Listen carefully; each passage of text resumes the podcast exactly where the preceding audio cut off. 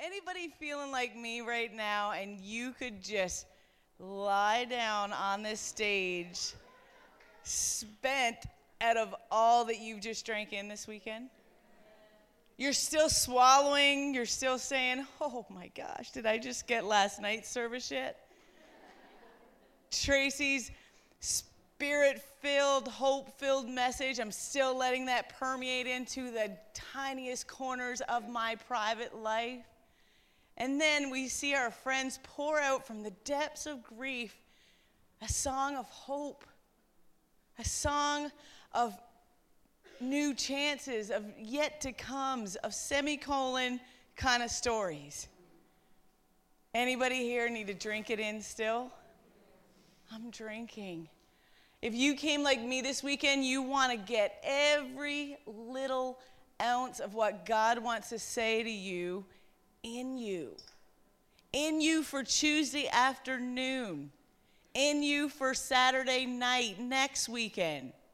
You need it in you. I need these messages in me. Let me get them. I'm looking around the room and I know you need God right in the middle of that.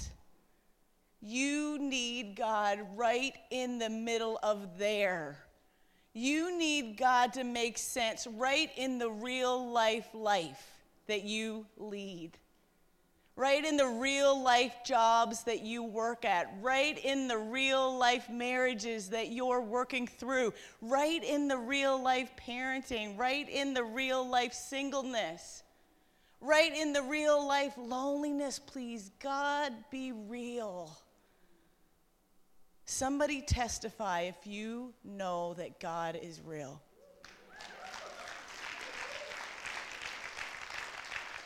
Because we know the word says it, that we overcome by the words of our testimony, but sometimes our sister needs to know he's real because she is doubting it.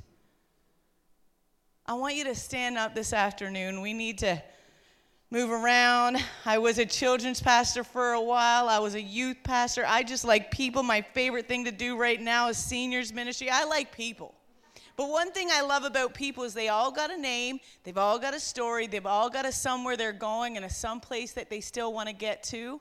I want you to go around and I'm going to teach you some good newfie this afternoon. because my mama always said the accent and the H's drop off when the Holy Spirit moves in. And you're going to try to catch up and you're going to say, What does she mean by that word? You'll get it. I'll leave that to the interpretation of the Lord. I'm going to teach you some great Newfie and one of my favorite Newfoundland sayings. And as soon as I heard the conference title, Fierce, all I could think of was, is my nanny saying, She's something fierce. She's something fierce. I want you to practice that. Practice it. She's something now you got to drop up the ing, no proper grammar here. She is something fierce. Now I want to go, I want you to go and meet five ladies that you don't know yet and tell her, you're something fierce. In your best newfie tongue, okay? Kristen, you are something fierce. Lee, you are something fierce. Colleen, you are something fierce. Melissa,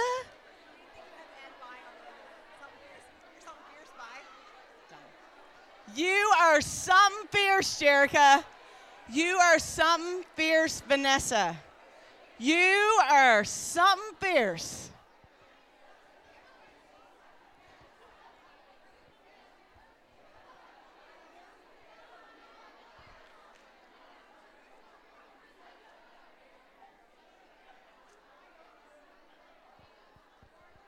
Everybody wants to be a newfie. You give them a chance to be one, and they want to be it all day.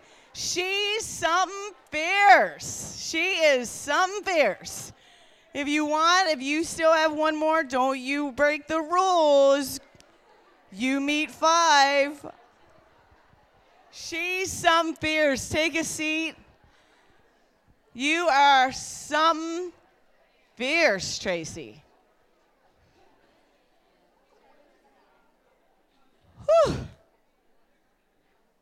We haven't even got preaching yet, and I feel fired up and fierce. Now, what you need to know about this wonderful Newfieism is that you can use this phrase, girls, for anything from a bad toothache to a great dessert. You can use it to describe your Aunt Jennifer or your grandmother's baking. She's something fierce. Now, Melissa thought she n- missed something from it that you needed to add the word by, but I knew I was at a women's conference, so I just wanted to keep it for girls. She's something fierce by. She is something fierce. Now, you can say that in a lot of different contexts. It could be to explain the depth of grief or the most exciting day of your life, the best news or the worst news. But what I do know it fits all of us equally is that I can look at you, Robin, and say that you are something fierce. Your kind spirit and your willingness to give is fierce. I can look at Colleen and say, You are something fierce. I met your friend Stephanie today in the bathroom, and we had a common thought that you are something fierce. you are something fierce, Marilyn Tapp. You have walked through the journey of pain and parenting like nobody's business in the last couple years. You thought that parenting was over at 18, and then you walk through the trial with your daughter and their children. You are something fierce. There are a whole lot of fierce ladies in here, and sometimes we don't know what to do with that. Sometimes we don't know what to do with that title because we've been told to keep it quiet, and we've been told to be restrained, and we've been told to be the good girl. We've told, been told a lot to ch- ch- quiet down.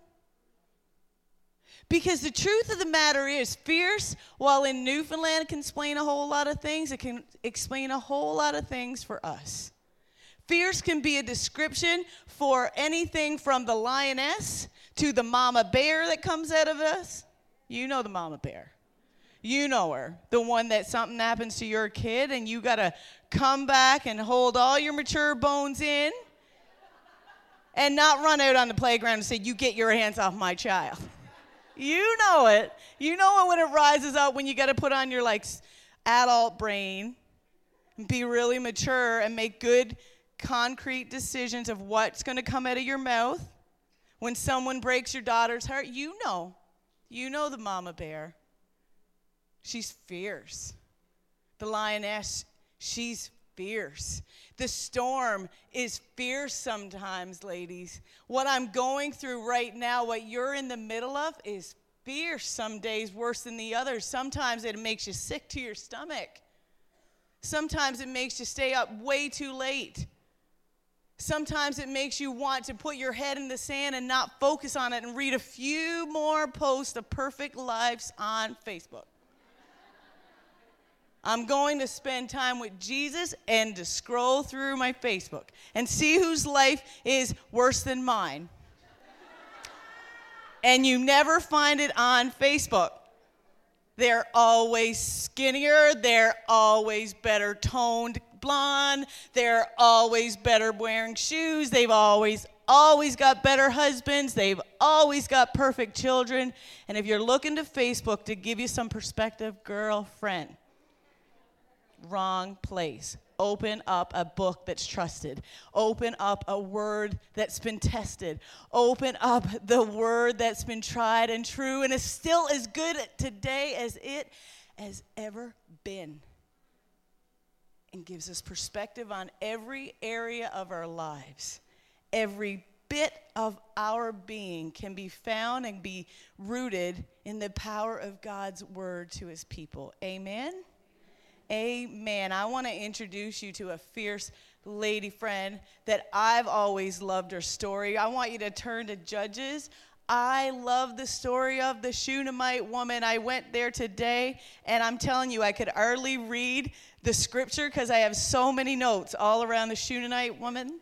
And then Tracy gave me about 65 more to squeeze into the sides of my my Bible, but I want to introduce you to another fierce woman, Deborah, Judges 4. And I love this morning hearing crinkling scripture open up. I loved that you are following right now on the app and you're going and you're typing in Judges and you're scrolling down three, four, stop at four.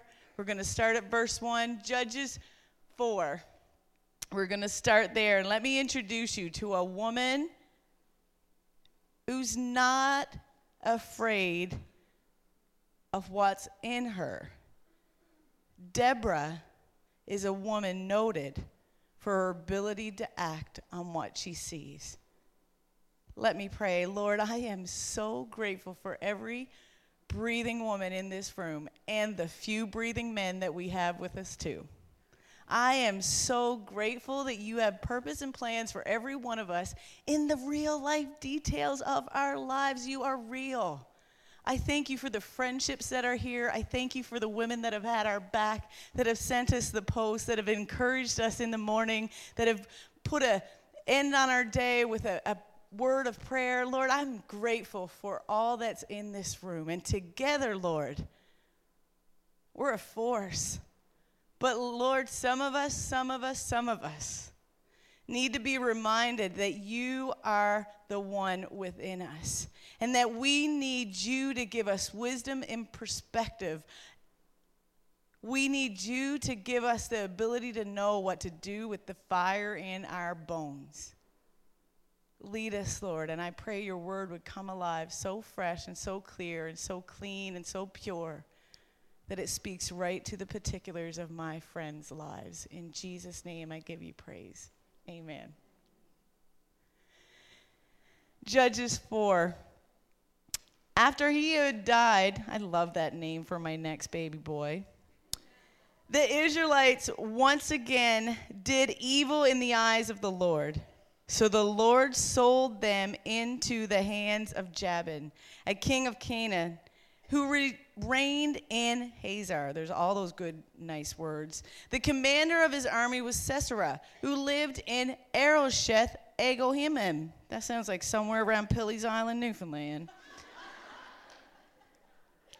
because he had 900 iron chariots and had cruelly oppressed the Israelites for 20 years, they cried to the Lord for help. Pause all the ladies. 20 years ago seems like yesterday, doesn't it? 20 years ago, some of us were 17 years old figuring out what we were going to do with the rest of our lives, having nothing to worry about around the bags around our eyes or the way our skin crinkles now that it didn't then. We could buy the cheapest makeup out there 20 years was just a day ago, wasn't it? And yet, when you're in oppression for 20 years, that feels like a long time. That feels like a really long time. And I was I prepared this week, 20 che- just seemed to pop out at me. 20 years ago, I was still really trying to figure out what it meant to give my life to God and for anything that He wanted to do. 20 years ago, I was worried right now about what I was going to do with the rest of my life. 20 years ago, I hadn't met the best man in all the world and married him. I hadn't had the sweetest little girl that ever could be. 20 years ago, I was trying to figure out student loan applications. 20 years ago, 20 years ago, and yet, 20 years ago, sometimes pops its ugly head when some of the same insecurities I have seem to want to creep back up from grade 12. Some of those 20 year old oppressions still want to bear a shadow over what I'm doing now. 20 years ago, I was a perfectionist. 20 years later, I'm still surrendering perfectionism to God's hand. 20 years ago, I worried that I was not good enough and that I was going to fail every test I wrote. 20 years ago. 20 years ago, I was insecure. 20 years ago, I never felt like I came from the perfect family. 20 years ago. And here I am 20 years later, and I'm still having some of the same conversation with God. But I love that He knows that. I love that He knows that we're still giving it back to Him. Sometimes I think we give this impression that for God to be real, He needs to magically take every struggle away from us. Ta da, it's over. 20 years ago, I needed God to establish confidence in me, just like now I need Him to establish confidence in me. Ladies, I'm looking at you because you know what it is for the shadow of self doubt to come bearing its ugly head over you. Inferiority, wondering when you'll ever have your junk all together wondering when you finally look prim and proper, wondering when you'll really ever arrive at fitting in. I am so glad I've had a constant friend through that who continues to remind me that I can daily surrender those things and not carry them alone. I love that I can daily bring these things to him and that he cares as much now as he did in 1999. I love that he gets the whole story and he was there then, he's there now, he's here 20 years from now. They were in oppression for 20 years and they start to cry out. Deborah, a prophetess, you know, this is not a typical title for many of us today, but she is noted in scripture as the one female judge, one female prophetess. The wife of Lapidoth, was leading Israel that t- at that time. She held court under the palm of Deborah between Ramah and Bethel in the hill country of Ephraim, and the Israelites came to her to have their disputes decided. Prophetess, judge, sometimes might just be a fancy word for a lady who is running the HR department of Israel.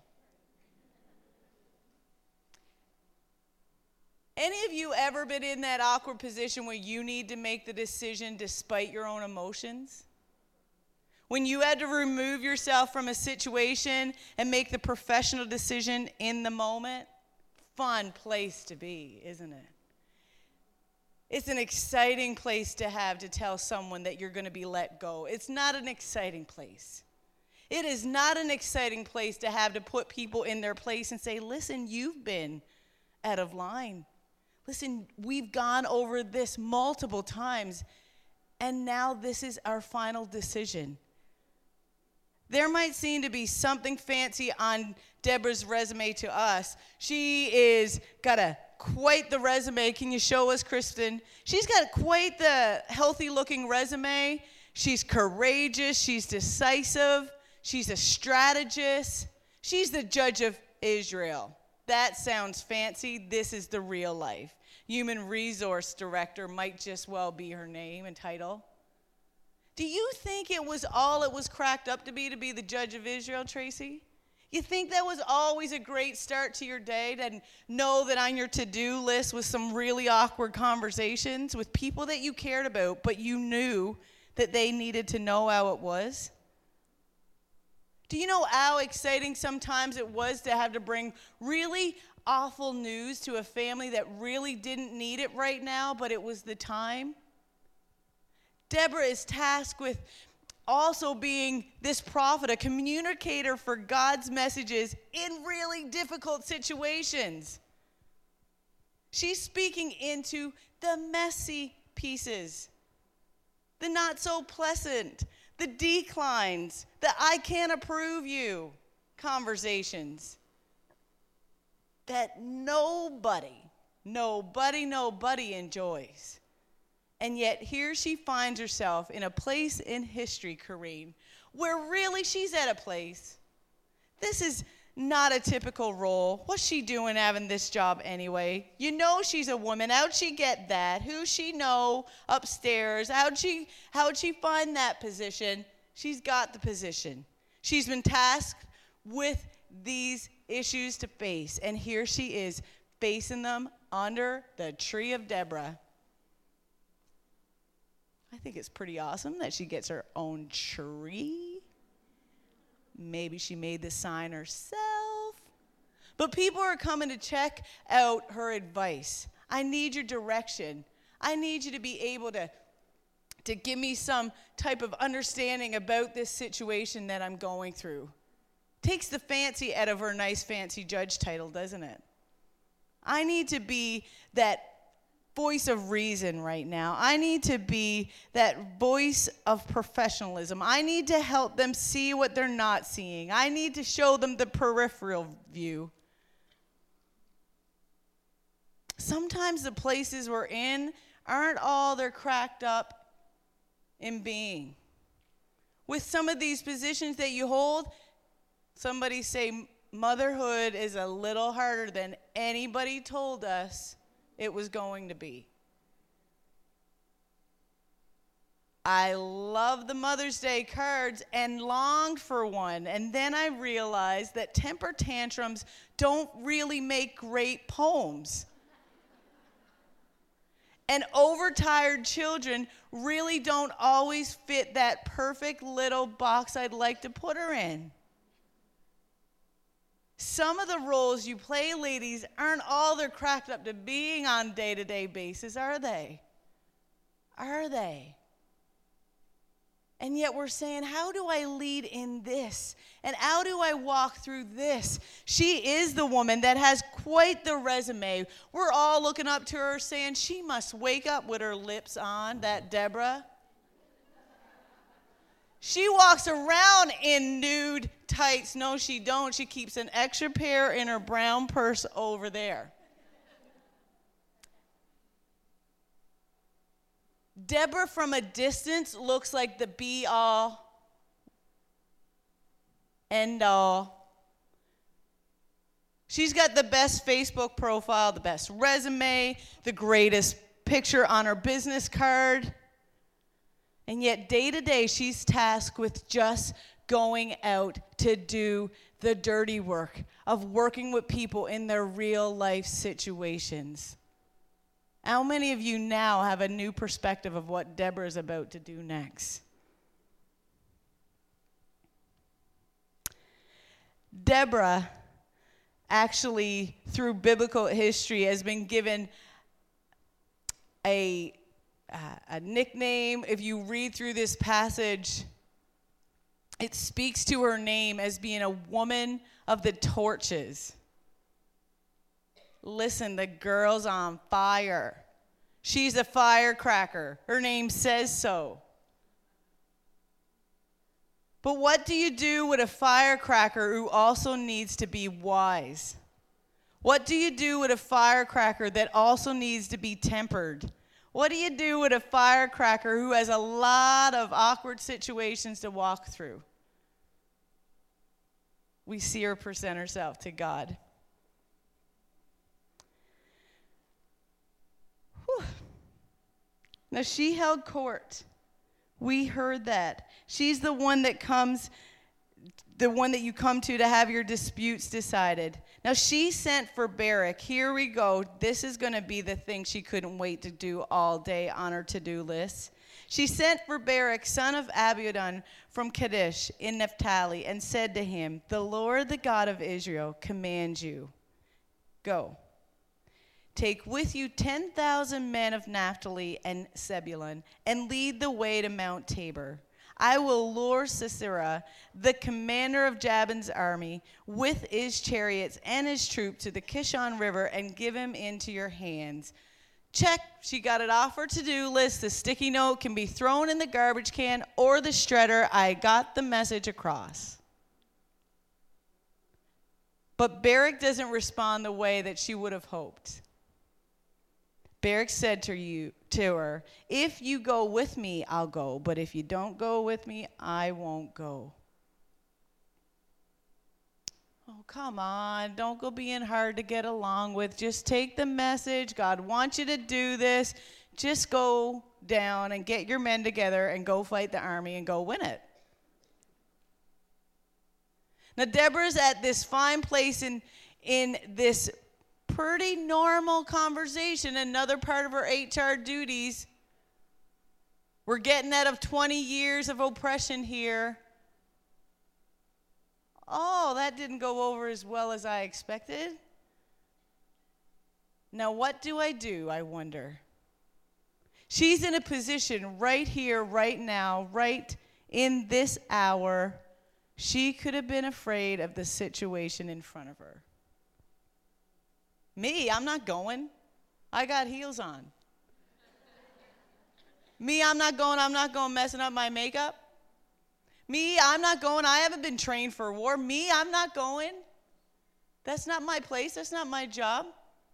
That's outside of my job description. That ain't me. That was for you.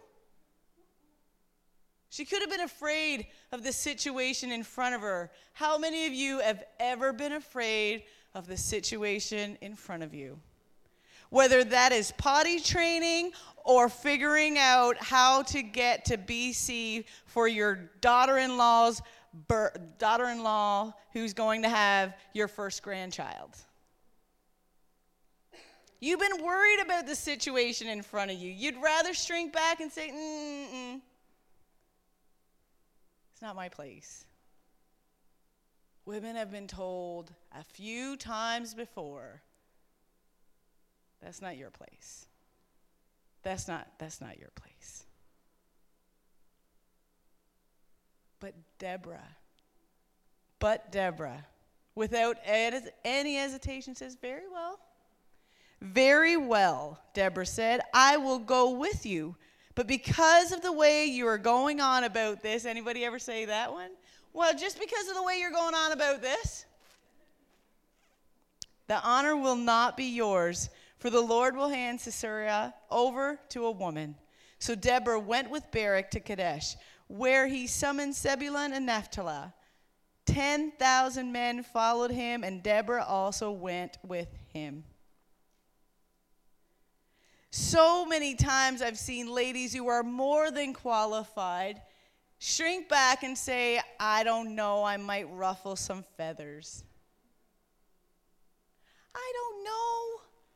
I don't really want to walk into that room and be the only lady there. You know how awkward that can get? You know what? Some of us have been making it awkward for ourselves all along. Maybe you need to lace up your shoes and get going to what's in front of you. Maybe we need to go lead with the situation that we have right here and right now. Maybe I need to get going and say, you know what?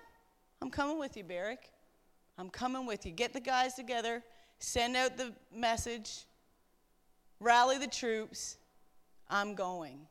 She could have been afraid of the situation. You know what else she could have been? She could have been afraid of being the one who sticks out. Listen, 1 to 10,000 is a pretty crazy ratio. The only lady walking down with the boys in their camo?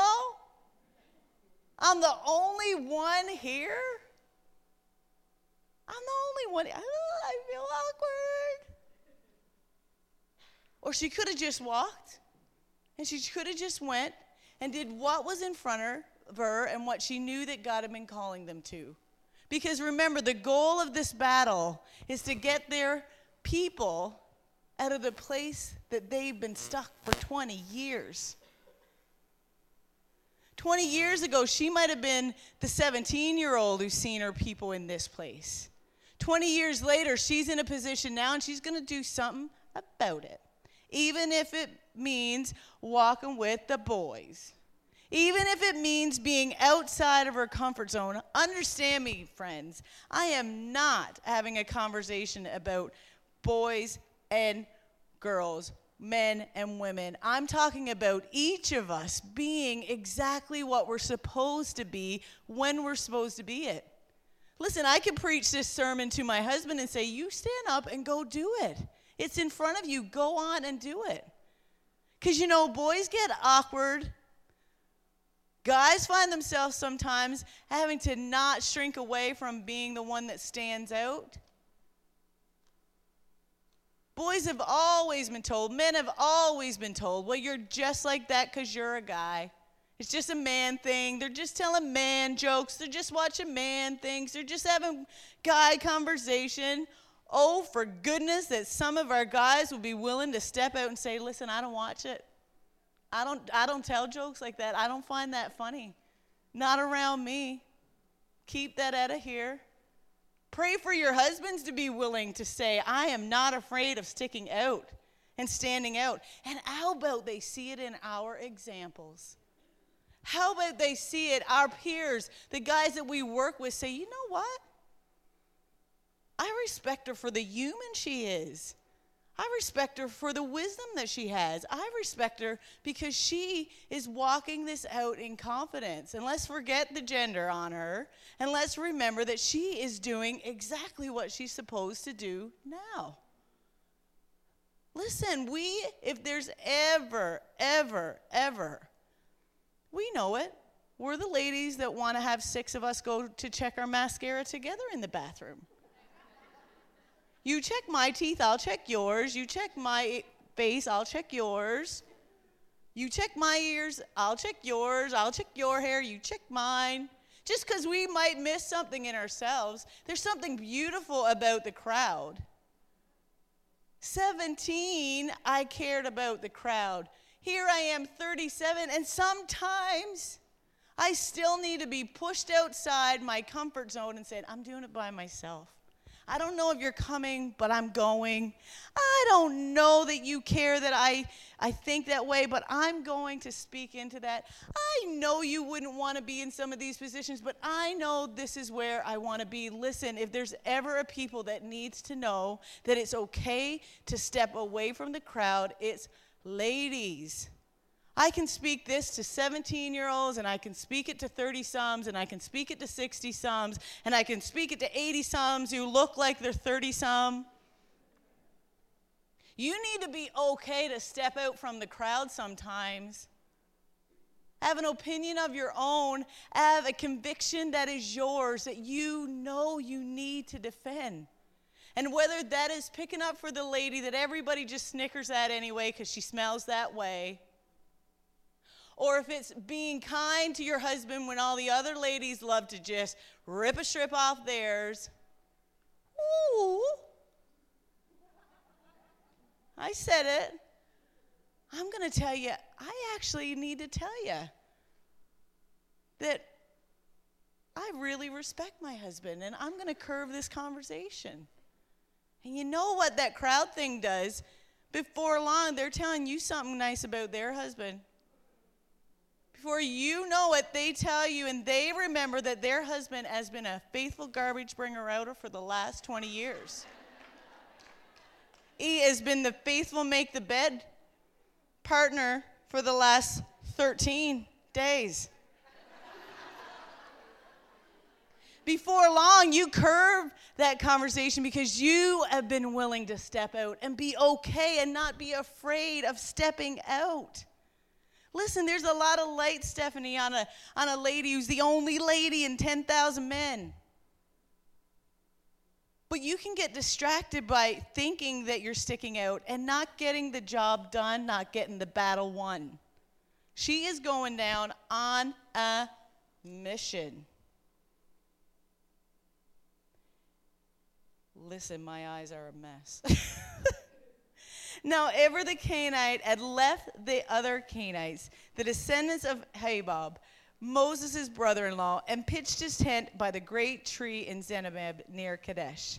And when they told Sisera that the Barak son of Abidan had gone up to Mount Tabor, Sisera gathered together his 900 iron chariots he got the big guns. He's pulling them out. And all the men with him, from Arosheth Arogim down by Pilly's Island to the Kishon River. And then Deborah said to Barak, Go, right now, go. This is the day the Lord has given Sisera into your hand. Has not the Lord gone ahead of you? Remember, she's the lady in HR. She's the brain. She's the one who's going to typically assess all the pros and cons, have it all mapped out. But she is prepared for this moment and she can see it as it is. And she says, Barak, go. Go. Now's the day. Go now and know that the Lord has won the victory. There's no hesitation in the girl. There's no hesitation that the battle has been fought and won already. Today's your day for the victory. Today you're going to get it. Today, mission impossible becomes mission hours. Go and get it. Has not the Lord gone ahead of you today? And Barak went down to Mount Tabor, followed by 10,000 men, and at Barak's advance, the Lord routed Sisera and all his chariots and army by the sword. And Sisera abandoned his chariot and fled on foot. Understand what's being said. This battle has been fought, but the leader has jumped ship. Left his men where they are, all of his fancy arsenal, and he is running for dear life.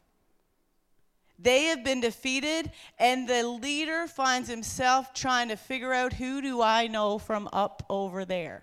That's some newfie.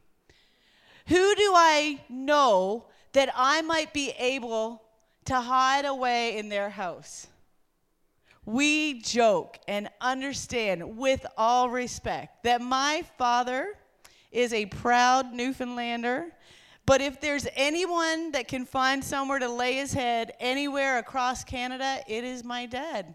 He has a friend in every neighborhood. He has a friend up every arbor. He has a friend down every road. And if you're not his friend yet, he's going to invite himself to be yours. Jabin's out finding somewhere that he can go hide away. And he remembers that there's some relations there are some relations between Jabin, king of Hazor, and the clan of Heber the Kenite. And Jael went out to meet Sisera and said to him, Come, my lord, come right in. Don't be afraid. And he entered her tent, and she put a covering over him. Next girl. Looks like the ratio's been changing. We had one, now there is two. Now, Deborah could have at this point been like, hmm, What's she doing? What, what's, what's this lady doing here? Moving in on my turf. Sometimes we don't like the like stepping out and having the spotlight, but then other times we're like, this is my thing. What are you doing over here? I'm the one that came down to fight this victory. Don't hear it anywhere. You don't see it anywhere in Scripture. You see this woman invite him into her house. This, this guy who's jumped ship, who's just looking for a place to hide, and she says, Come on in. And she lays a covering over him. Faith loves to play hide and seek. And her favorite place to hide is always under her Elsa blanket. It is a very easy game of hide and seek. I know where she's going to be. She eats, she takes her blanket, whips it over his head. He's thinking, I have found where I need to be. I have saved my butt. I'm okay. I'm thirsty, he said. He whispers from outside of the fleece blanket, I'm thirsty. Please give me some water. And she opened a skin of milk, gave him a drink, and covered him up. Stand in the doorway of the tent, he told her. Watch and see that no one finds me. If someone comes by and asks you, Is anyone here? you just say no. Beautiful hide and seek happening here right now. But Jael, Heber's wife, picked up a tent peg.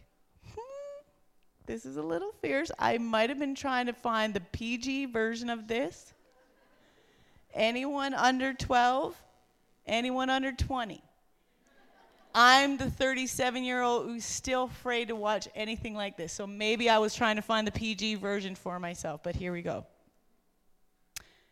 Heber's wife picked up a tent peg and a hammer and went quietly to him while he lay asleep, exhausted. And she drove the peg through his temple and into the ground, and he died. That's a different happily ever after story. I like to like soften that one up, soften the blow in every way, if you know what I mean. But here's what's happened. This lady knows that this is a man who's retreated and left his people. She does not want to host him. She has been the one who's been strategic in saying, Not on my watch are you going to continue this battle. This one's for the girls. This one's fought already. And she goes out and finds, and says, Barak came by pursuit in Sisera, and Jael went out to meet him. Come, she said, I will show you the man you're looking for. And so he went in with her, and there lay Sisera, with the tent peg through his temple. Some days are headaches. And on that day, God subdued Jabin, the Canaanite king, before the Israelites. And the hand of Israel grew stronger and stronger and stronger against the Canaanite king until they destroyed him. If you want to find fierce, feisty women, I think we just found them. Now, let me tell you, there is something scary about zeal without direction. There is something very dangerous about being a woman of the torches, the girl on fire, the fiery little firecracker, if you don't have some wisdom behind it. Raise your hand if you know a firecracker. Raise your hand if sometimes you are one. Raise your hand and tell me, has it ever burnt you? It is not something that we need to be left to our own devices. Do you know I loved that in all the spice and the fire of Deborah that I know that she is also recognized for her wisdom. You don't get the job of HR director of Israel without having a little bit of wisdom, without having a little bit of knowledge, without stopping and considering your actions. That is who I am so grateful directs me in all my fire, in all my fights, in all the mama bear moments. I have a faith that leads me. Listen, fear of the situation, fear of being the only one, and fear of stepping out, and then fearing the results and being afraid of failure. There's a lot of us that haven't did anything because we're afraid we'll fail royally at it. Deborah could have been afraid of it all but she wasn't. But how many of you also need another to-do list? Do you really need to be told by somebody else something else you need to be doing? No. On our to do list is figure out how the keto diet works, figure out how in the world carbohydrates are the enemy, figure out how I dry my clothes quicker so they're ready in the morning, figure out how I can make something quick for supper, figure out how I can help my child's temper, figure out how I can keep my husband happy. We got some to do list already. But what I do want to say is that in all the to doing, I want to be. Instead of doing, I want to be being. I want it to become a part of who I am, the depth and soul of me. Listen, I have been under some of the best preaching in the last year ever. And my pastor has been preaching on a whole series about faith without works is dead. Now, all the ladies in here say, I wish I had something else to do. I wish I had something else to do. But listen, faith will always, always, always come with expectation. Faith will always demand you to do something with what is in front of you. And you can look at wonderful examples of women of faith that we have been privileged to be a part of their legacy. Listen, I come from Newfoundland where Sister Garrigus brought the gospel to the island and set it on fire. That might be one of my favorite nicknames Robin, please don't tell everybody, but my nickname used to be Sister Garrigus. She was the mother of bringing the gospel to Newfoundland. That might be a little high to live up to. But at the time, I think my friends thought it was sweet. Sister Garrigus came to Newfoundland as a single woman and she brought the gospel. She figured out how to get a group of ladies together to go and spread the gospel. Can we see some pictures of this fierce little firecracker? Listen, I am just saying I want you to check out her boots. Next one. Next one. This is someone else you're going to meet here in a minute. The next one. Listen, this here is another fierce lady. Check out the bonnet. Let's stay right here. Since we're checking out fashion, yes, I got these boots at Salvation Army. No Frenchies, if you're checking out these. Catherine Booth, fierce woman. You know what the Salvation Army stands for. You've heard that. Yes, you love thrifting there. Yes, you love the great deals. But yes, do you know that the mission started with a woman who really, even as a teenager, was moved with compassion for homeless people, was moved with compassion for how much alcoholism in the 1800s was affecting and tearing down society. Listen, her heart was ripe to just see what was in front of her.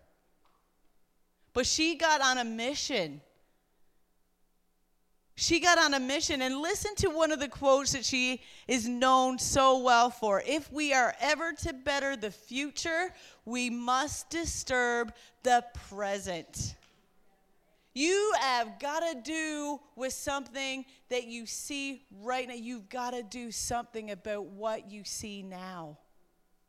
I love I love that Garrett's parents are taking that grief and saying, We are doing something about mental health.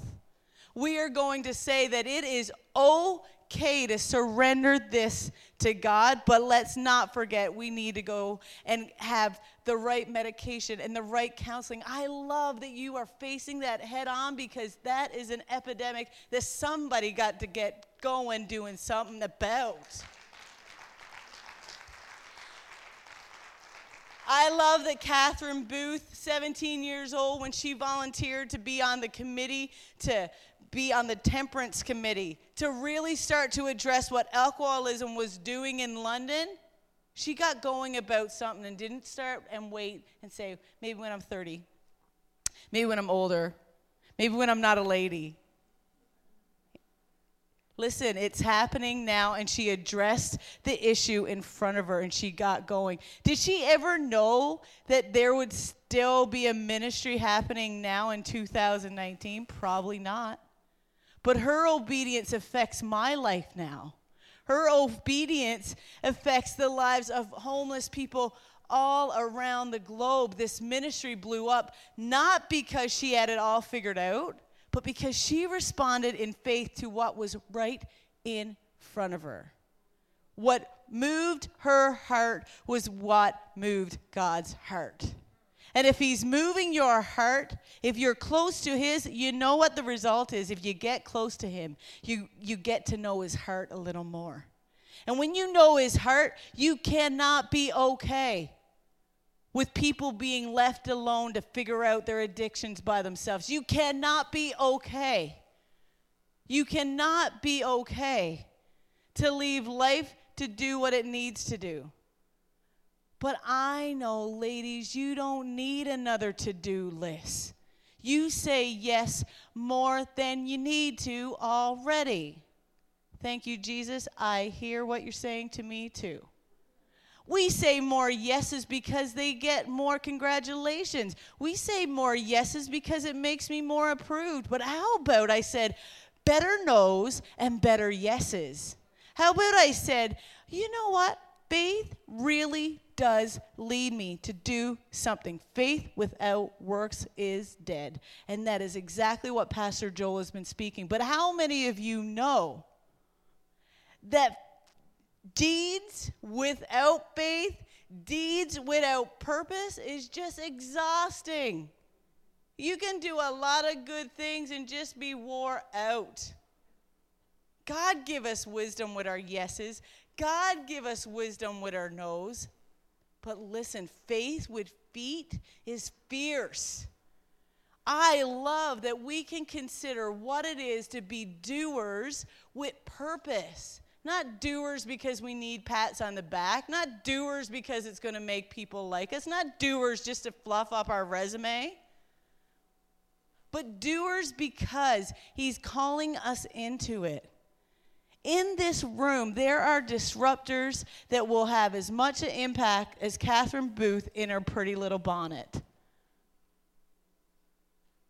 There are disruptors in this room that have just as much zeal and passion, and God can use you as much as He did with Alice Garrigus when she brought the gospel to Newfoundland to a bunch of people that she probably couldn't understand because she was from the States and she came in and had to introduce herself without the accent. But the gospel got told. I wish to God I wish to God that I could truly submit in full surrender to His perfect will because I trust it so well that I would see not just myself be fierce, but that I would be known to be fierce and wise. Faith makes our fierceness full of wisdom. Listen, when we have faith, that comes from a commitment to God. That comes from, faith comes from knowing God.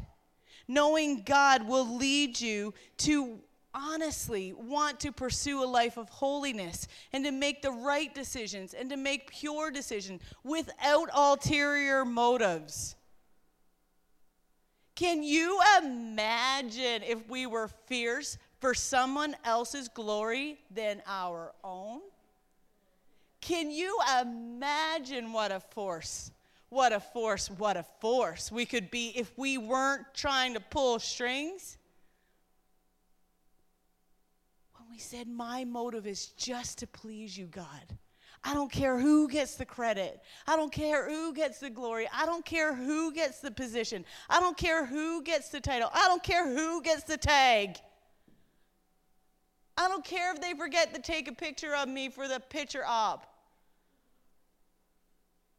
you imagine fierce women with holy motive, with pure motive that is completely directed with something beyond themselves?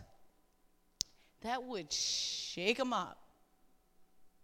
And I look at all of you, and right now you're growing in your faith fresher today than it was yesterday. You're trying to swallow in all this good stuff, but what would happen if on Monday we went back with a different perspective on being hard workers? What would happen if we went back on Monday and we actually said, You're doing a phenomenal job with the girl that you've been in crazy competition with for the last two months? How about we congratulated each other and we said, You're doing excellent. I'm so proud of you. I am your biggest cheerleader, and meant it. Oh God, give me a holy, pure motive, a holy passion directed by holy motive. Holy cow. that would be awesome. That holiness would lead me. You know what holiness does to you? It has a bad rap. That word has a bit of a bad rap. When I say holy, you say intimidated. When you when I say holy, you say she can't tell a joke. When I say holy, you think she is pious, she is pompous, she thinks that she is just a few inches above the rest of us. Listen, holiness has gotten a bad rap. Holiness should be so beautiful for someone to witness because it is holiness that is truly just a tiny picture, a tiny little picture of how good God is. You know what holiness should look like? It should look like light. It should be the image of God being able to permeate through me and radiate through me. Not that I say I'm better than you. I don't I don't I don't do that. I don't do that. And I don't do that and I don't do that, and I don't do that, Holiness has a bad name, but listen. Holiness is what will lead you to look a little more like Jesus. Be a little more compassionate. Be a little more kind. Be a little more gracious. Be a little softer. Be a little more willing to understand. Be a little more willing to be directed. Holiness will cause you to be humble. In every position of authority that you are in, there will still be a sense of humility that permeates all the leadership qualities that you have. You've had arrogant bosses before. But have any of you ever been under the leadership of a humble, humble, humble leader? It is powerful because they have the willingness to work alongside with you. They have the willingness to be vulnerable. They have the willingness to say, It's okay if you don't get it right away. Oh, how about some of us try being humble leaders? You know what else holiness leads you? Is to temperance. These are some old fashioned words that are still really in style now. You want to be a fiery lady, you start being a woman who says, I want to be holy, not perfect. I want to be holy. I want to have the right motive. I want to have a pure heart. I want to have my head in the right spot. I want your heart to be mine. Holiness will lead you to humility, and holiness will lead you to be tempered. Listen, a lot of the women leaders I know, the only way you know how to do it is to get tough and to grow a sh- some shell over your emotion. And the only way you're going to be any good at this is if you put your girl on hold. I don't think so. How about instead of being women who need to get toughened up, that I get tempered? Tempered is not just a, saying she's got a bad temper, she's got a good. Tempered means that you have that ability to, to know when to restrain, to know when to hold back. Can you imagine if feisty, fiery women knew when to shh? Can you imagine if they had a source, that sense of God in their being that said, close your lips? Uh, I'm so grateful I have that resource. God is my friend. I actually seek Him every day. He is leading my life. He says, You go be a firecracker. When I tell you to, you close your lips. And when I tell you to stop and say, You know, you have the restraint to say, no, thank you. Listen, being disruptive has never, ever been about being disrespectful. Because there's been people that have disturbed things before. You know, the ones that stir the pot, just getting you agitated for what cause? What would it be that I was a respectful disturber? And I'm not saying that we're going out and making everybody else that's ever tried it look bad. What I'm saying is, let me see what you want me to see and let me do what you want me to do. If that means going with the boys, being in an awkward position, I'm going there. But I'm focused on you, eyes on you. Listen, there's a lot of us that just want to put our heads in the sand, and the only way to deal with our reality is to pretend we don't see it. Faith causes you to get your head out of the sand and your eyes on the one that can do something about it. One of my closest friends has been on a journey for the last couple years, and many of you know her, Jody Tapp, who has really always served God, had a strong faith, and then she goes through the trial of seeing her daughter really, and to put it mildly, walk through health difficulties like I would never, ever, ever want to imagine for my own life to deal with. And we went for coffee a couple weeks, and my favorite thing to do whenever I'm in like sermon mode is be like, tell me what you think. When you think, Deborah, when you think your faith, what, what would you say is the theme of what's been happening in your life? She, if I could picture anyone I know right now that has been fierce in the face of some real life circumstance. Listen, the girl moved to Goose Bay, Labrador. That was enough to start. But then you add medical issue after medical issue on a little infant that has had to been back and forth to IWK, clinging to life itself. Listen, that takes some true, real, honest to God, you better be real faith. And Jody said that the theme of what has kept her through this and what she clings to right now is that quiet whisper in her spirit eyes on me, eyes on me. Stop worrying about what the next appointment's going to be.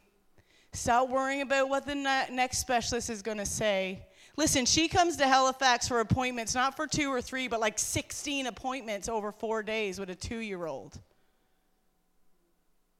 There's nothing fun about that. Stop. Stop worrying about what they're going to say with the next report. Eyes on me. Eyes on me. I'm still the same. I'm still the same, Jody. I'm still the same. Eyes on me. Can you imagine if fierce women could really tap into this beautiful resource that we have that co- continues to grow and to prune us and to make us the best we can be because he continues to say, Child, I, I, up here, look at me. Look at me. You're getting caught up. You're getting caught up. Eyes on me. Eyes on me. Deborah's eyes were on the promise that she knew that God had promised them. God had promised them victory.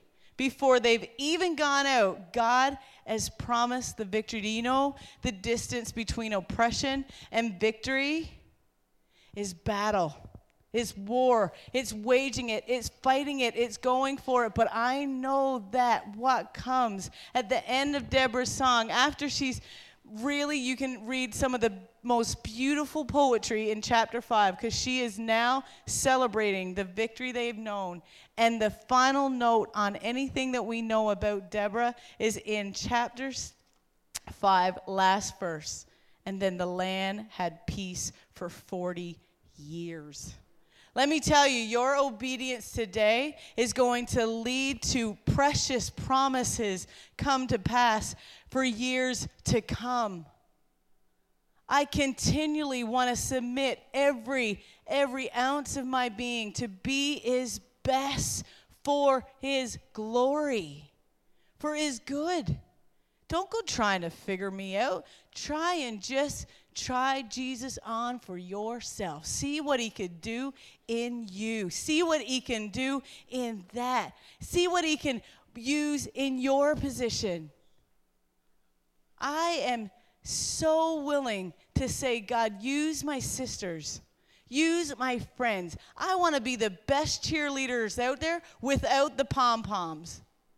I want to be able to say, listen, you want to apply for that? You go apply for that, but you make sure you read up on those things. You go in wise and fiery. You go in prepared and ready.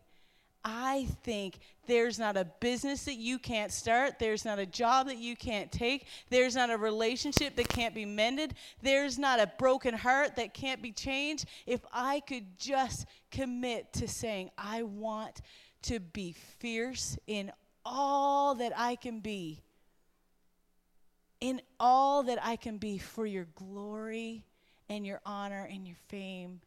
I'm going to invite the worship team back if they're still here. I just think that there's some of you that really need that to rest in your soul. You need that to rest in your spirit. You need to swallow that in.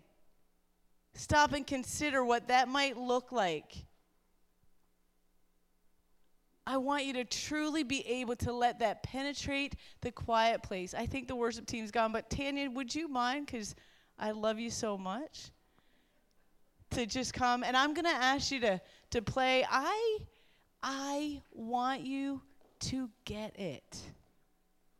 No? I want you to sense it. I want you to know that this is as good for you as anybody.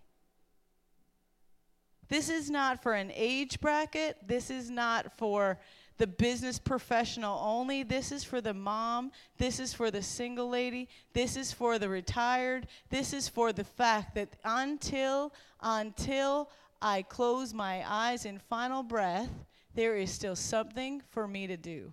And there is still something for you to be seeing and walking out in faith, being fierce to go see that the battle is won. Because if God is for you, fill it in. If God is for you, who can be against you? Faith without works is dead. So plan on seeing me being responding to the needs of my city. Plan on seeing me respond to the things that are happening in my world. Plan on that because faith calls me to that.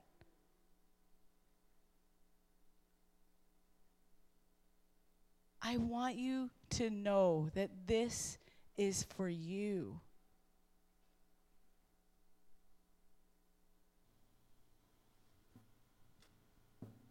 I want it to be listed on your resume that you are fierce and wise, tempered and talented, gracious and kind. I want that all for you. And I know that as you lean into that and just ask God again to allow you to be privy to that, how beautiful would that be? to really see yourself come out from the shadows, come out from what you were in 20 years ago, and finally see victory for now and for many years to come. For many years to come. Lord, I thank you that right now, in all that we've drank this day, all that we've heard today, all that we're still letting you seep into our souls, I pray, Lord, that you would remind us afresh that you in me is great.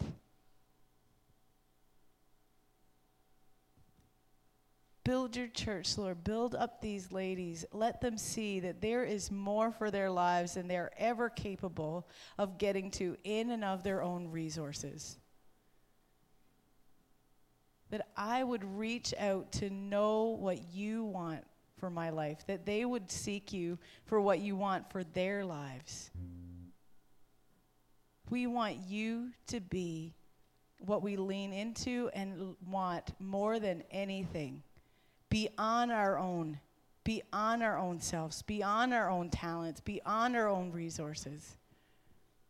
I'm so glad i have you. I ask that these ladies would know you so that they could sense your spirit in them and leading them in ways that only you can. So particular to each of us. In Jesus' name, amen.